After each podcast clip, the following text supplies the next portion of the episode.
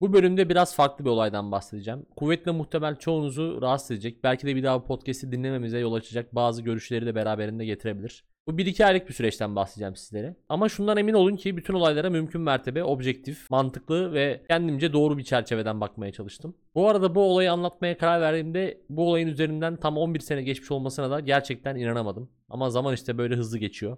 Bu bölümde benim perspektifimden gezi olaylarını ele alacağız. Şükündür. Çıkındır. Şükündür. Çükündür. Çükündür. Şükündür. Onu da duydum ama şükündür.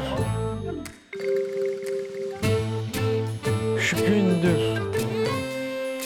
Çükündür. Çükündür. 2013'ün bahar ve yaz ayları benim için oldukça çalkantılı bir dönemdi. O dönem çalıştığım firma Eskişehir'e açılacak olan Belçikalı bir çikolata firmasının makine kurulum ihalesini almıştı. Yani bu firma için yani bizim firma için gerçekten büyük bir işti. Çünkü ilk kez uluslararası bir iş yapacaktık. İlk kez İngilizce olarak birileriyle çalışacaktım ve ayrıca şantiyede bir konteynerde çalışacaktım. Alışık olduğum bir ortam değildi.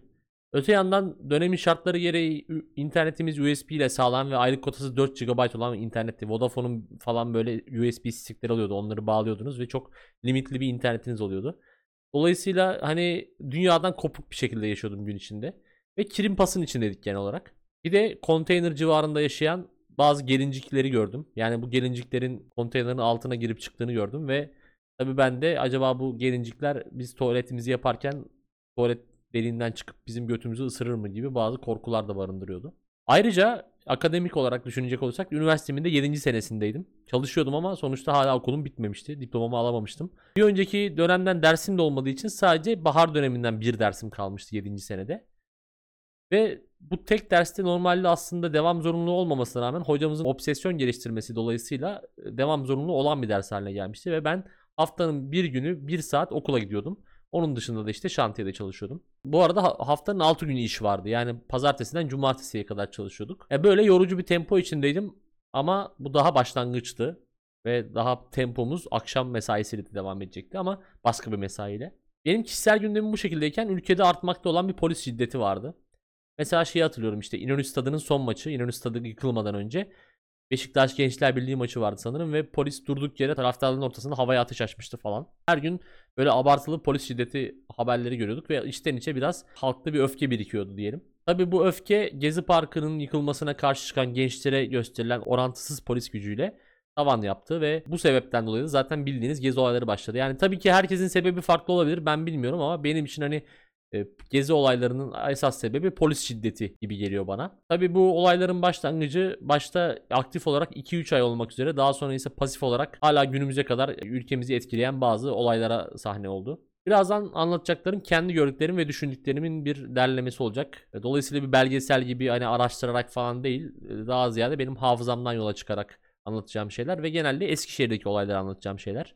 Hani İstanbul'da Taksim'de neler yaşandı bilmiyorum. Orada değildim çünkü. İlk olaylar tabii İstanbul'da 31 Mayıs gecesi başlamıştı. Twitter'dan an beyan takip ediyorduk. Çünkü hani insanlar sürekli işte videolar atıyorlar işte o canlı yayın vardı o zamanlar. Periskop vardı sanırım. Periskop'tan yayın açıyorlar. Oradan izliyoruz falan.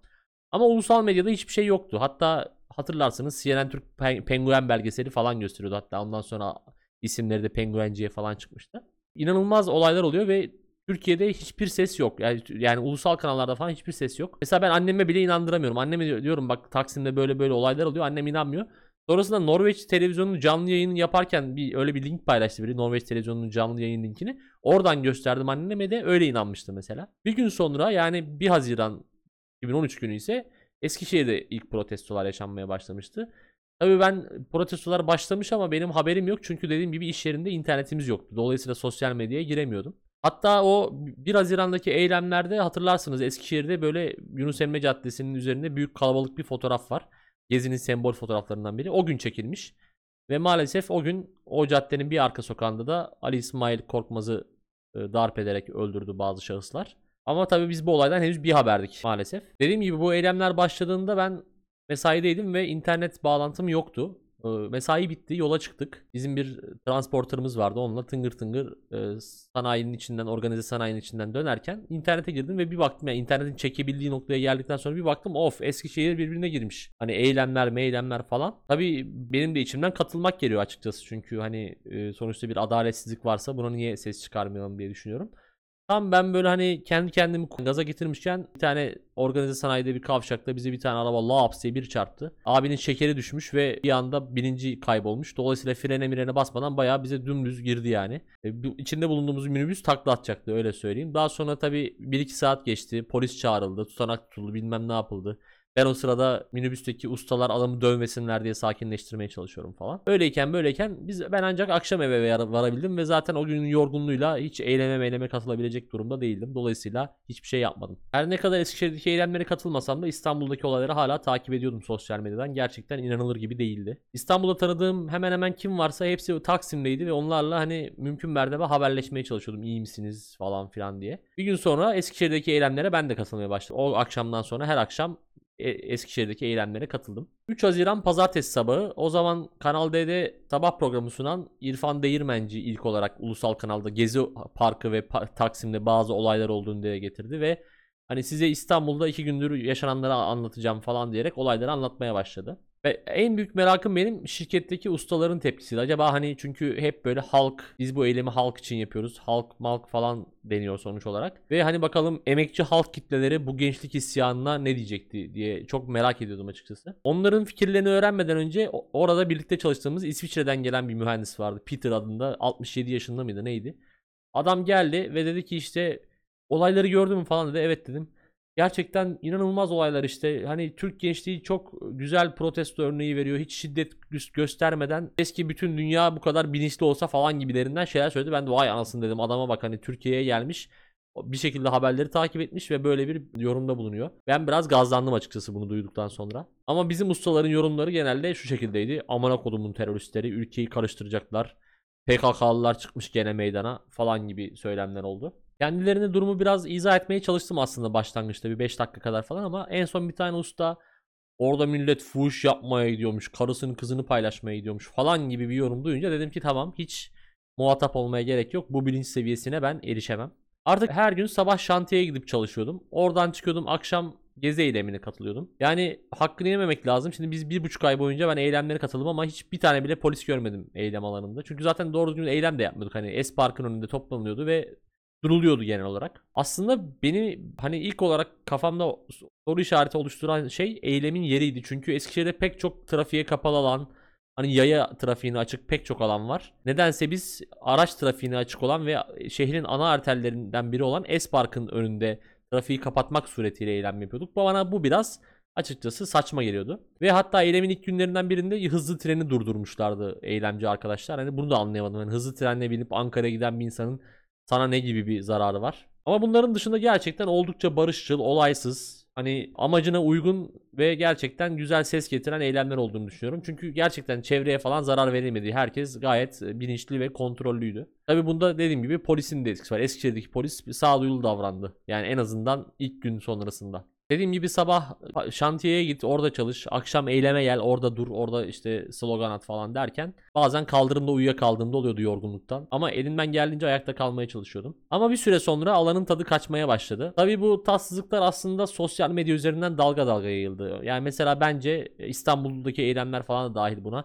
Abi orantısız zeka ya tayfa çıktı. Hani e, olayı sonuçta bir hak talebi yapıyor, yaparken durum bir anda zevzekliğe kaymaya başladı. Yani ben sonuçta mizahı eleştirecek bir insan değilim ama hani ilk insan Çare Drogba yazdı mesela. Tamam bu komik. Hani hoş, anlaşılabilir bir ama 35 kişi yazınca tabii bunun biraz boku çıkmış oluyor. Ya da ben mesela Eskişehir'deki eylemler sırasında Nohut Adam Fırat pankartı gördüm ve ene biz direniyoruz ki sıç bok falan yazmışlar yani. Gerçekten Uğur Gürsoy'u belki de karakteri yarattığına pişman edecek bir eylem. Ya da mesela her boka çapulink yazmalar işte Twitter'da Paint'le sanki siyasilere laf sokuyormuş gibi veya işte siyasilerle mentionlaşıyormuş gibi kurgu yapan adamları retweet edip onları işte ünlü yapmalar falan derken bayağı bir kantarın topuzu kaçtı. Zaten bu arada o meşhur edilen adam da daha sonradan AKP'lilerle viral aldı. Mesela hani Güya gezi eylemleri dolayısıyla işte halk malk zarsturt falan diye milleti gazlayıp meşhur oldu. Daha sonra da AKP'lilerle işbirliği yaptı. Tabi polise börek ikram etmek, eylemde kitap okumak, eylemde satranç oynamak, yok işte halk türkülerini çapulla değiştirmek falan gibi pek çok daha zevzekçe ve hani işi sulandıran eylem yapıldı. Hani biz çok zekiyiz abi mesajı verilmeye çalışıldı karşıdan. Tabi belki ben de bu e, zevzekliğin bir parçası oldum. Şöyle ki eylemlere Umut Sarıkaya'nın eseri olan Semih Cumhuriyeti bayrağımla katılıyordum.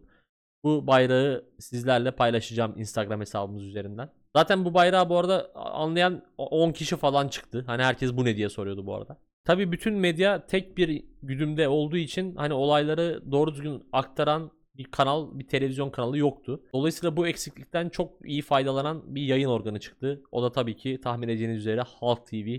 Bir şımar yıldız gibi parladı bütün bu kanalların arasından. Yani resmen sıfırdan zirveye yükseldi diyebilirim. Uyduda dandik bir yerel kanal gibiydi Halk TV aslında. Hani tek kamerayla bir stüdyoda bütün gün çekim yapılan hani böyle bir reklam bile almayan onun yerine böyle yöresel kanallar gibi şeyleri satan falan bir kanaldı. Ama gezi olaylarını olduğu gibi aktarmasıyla birlikte halkımızın takdirini ve ilgisini kazandı ve dolayısıyla oradan sıfırdan bir yükseliş gerçekleştirdi. Gerçekten Halk TV bugün Halk TV ise bunu gezi olaylarına borçludur. Bunu kimse inkar edemez. Bu kanalın tek gelir kaynağı az önce bahsettiğim gibi sattığı ürünlerdi. Mesela çok iyi hatırlıyorum akıllı bahçe hortumu seti satıyorlardı. Ya da mesela Atatürk seti satıyorlardı. Bir tane tişört önünde ne mutlu Türk'üm diyene arkasında geldikleri gibi giderler yazan. Bir adet Edip Akbayram CD'si. Bir tane de Atatürk'le ilgili bir kitap. Kitap değişiyor aldığınız sete göre.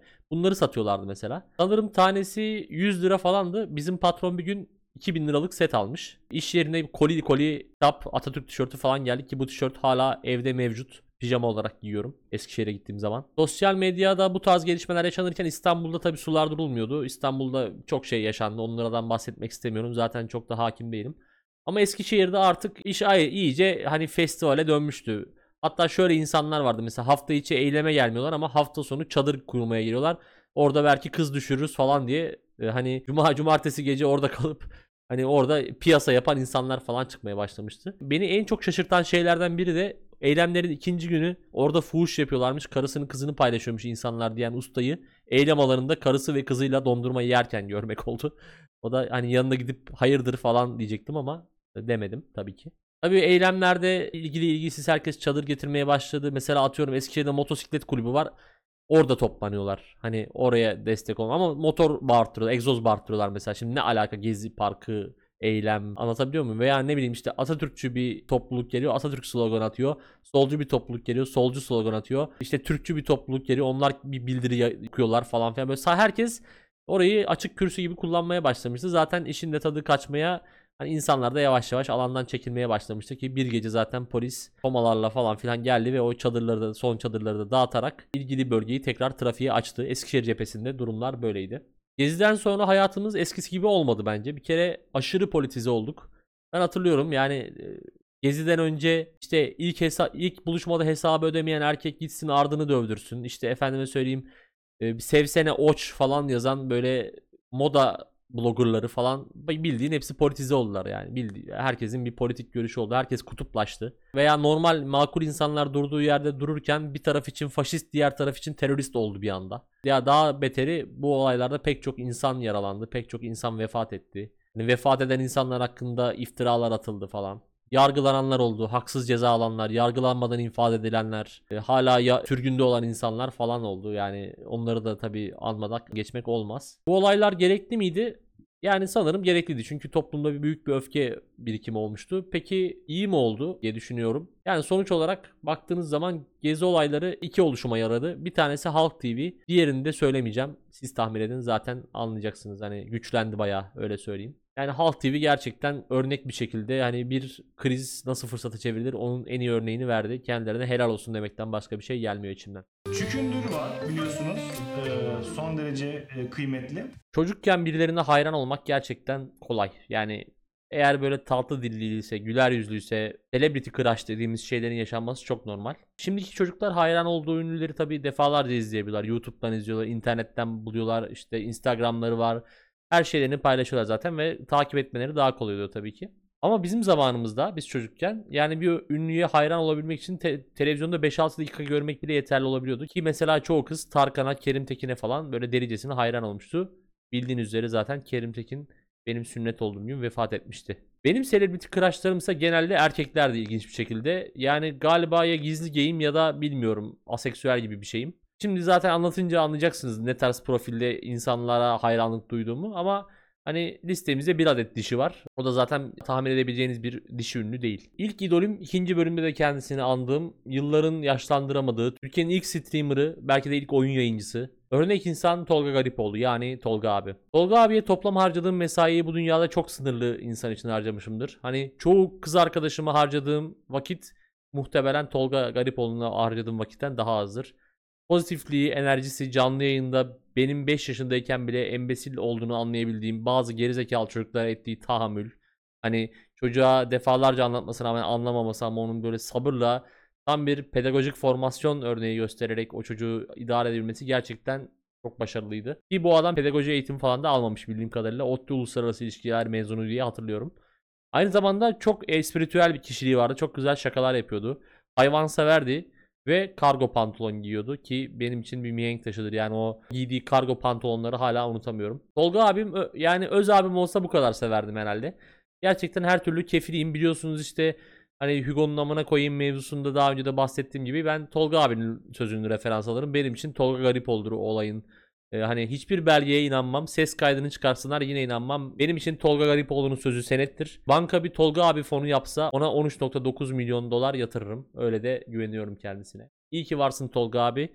Acaba neredesin şu an tam bilmiyorum ama iyi ki varsın. Tabii Tolga abiyle birlikte paralelinde Barış Manço'yu da almam gerekiyor.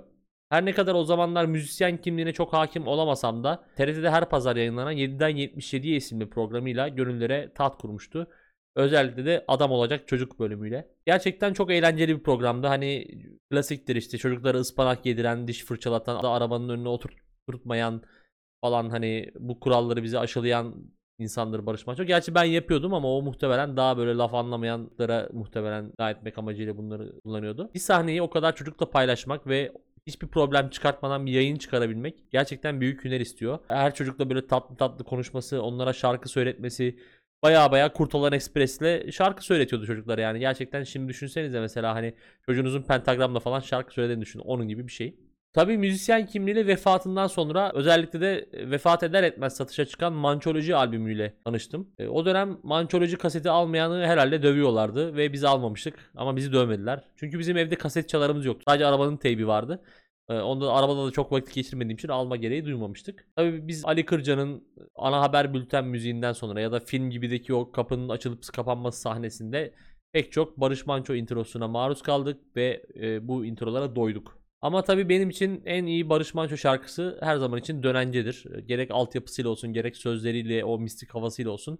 Dönence benim için apayrı bir yere sahiptir. Tabii ki Deli Vahit yorumu şarkıyı bambaşka bir boyuta taşımıştır. Deli Vahit abim tek başına Kurtalan Ekspresi tokat manyağı yapmıştır. Kimse de kusura bakmasın. Sıra geldi bu listedeki tek dişi bünyeye. Hugo'nun çok tutması üzerine ATV'nin de yana yakıla bir benzer format araması ya bulamaması ya benzerlerinin pahalı olması üzerine o dönemin meşhur çizerlerinden Salih Memecan'a üstün körü çala kalem çizilen Dinozorus isimli oyunun sunucusu Çiçek Dilligil. Çiçek abla da gerçekten hani o güler yüzü underrated güzelliğiyle gerçekten belki de ilk gerçek anlamda cinsiyet de dahil olmak üzere celebrity crush'ımdır ve belki de o yıllardaki tek celebrity crush'ımdır. Tabi Dinosaurus oyunu çok tutunca Dinosaurus dergisi falan da çıktı. E, Dinosaurus dergisi alıyordum, sürekli Dinosaurus izliyordum falan ve o Dinosaurus dergisiyle birlikte imzalı fotoğraf yollamıştı Çiçek Dilligil. Ben uzunca bir süre sadece bana yollandı zannediyordum ama meğerse seri imalat, matbaada basılan bir imzaymış. Ama olsun yine de hala Eskişehir'deki fotoğraf albümümüzde saklarım. Çoğu insan kaygısızlardan veya çılgın bedişten tanır ama Prime Çiçek Dilligil gerçekten e, bahsedilmesi gereken bir güzellikti.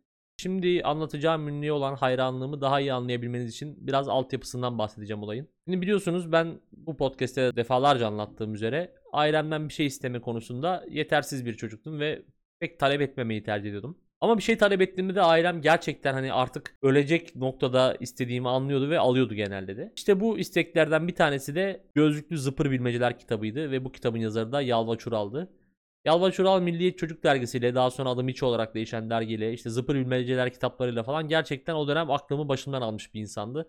Hani kendisinin hiç yüzünü görmemiş ve sesini duymamış olmama rağmen gerçekten benim için çok büyük bir idoldü ve o gözlüklü zıpırlı bilmeceler kitabı da şu şekildeydi. Bilmeceyi okuyordunuz, gözlüğü takıyordunuz. Gözlüğü takınca soru harfleri kırmızı olarak yazıldığı için, gözlük de kırmızı e, bir plastikle yapıldığı için o soruyu görmüyorsunuz. Altında gizli olarak yazılmış cevabı görüyorsunuz falan. Böyle bir yapısı vardı kitabın ve inanılmaz istedim. Yani her akşam babam işten çıkışta yay sat bayilerine tek tek gidiyordu, bulamıyordu. Tek tek gidiyordu, bulamıyordu. Yani 3-4 aylık bir arama sü- süreci sonrasında aldı ve ben kitabı 1,5 saat içinde bitirdim. Ama gerçekten çok güzeldi.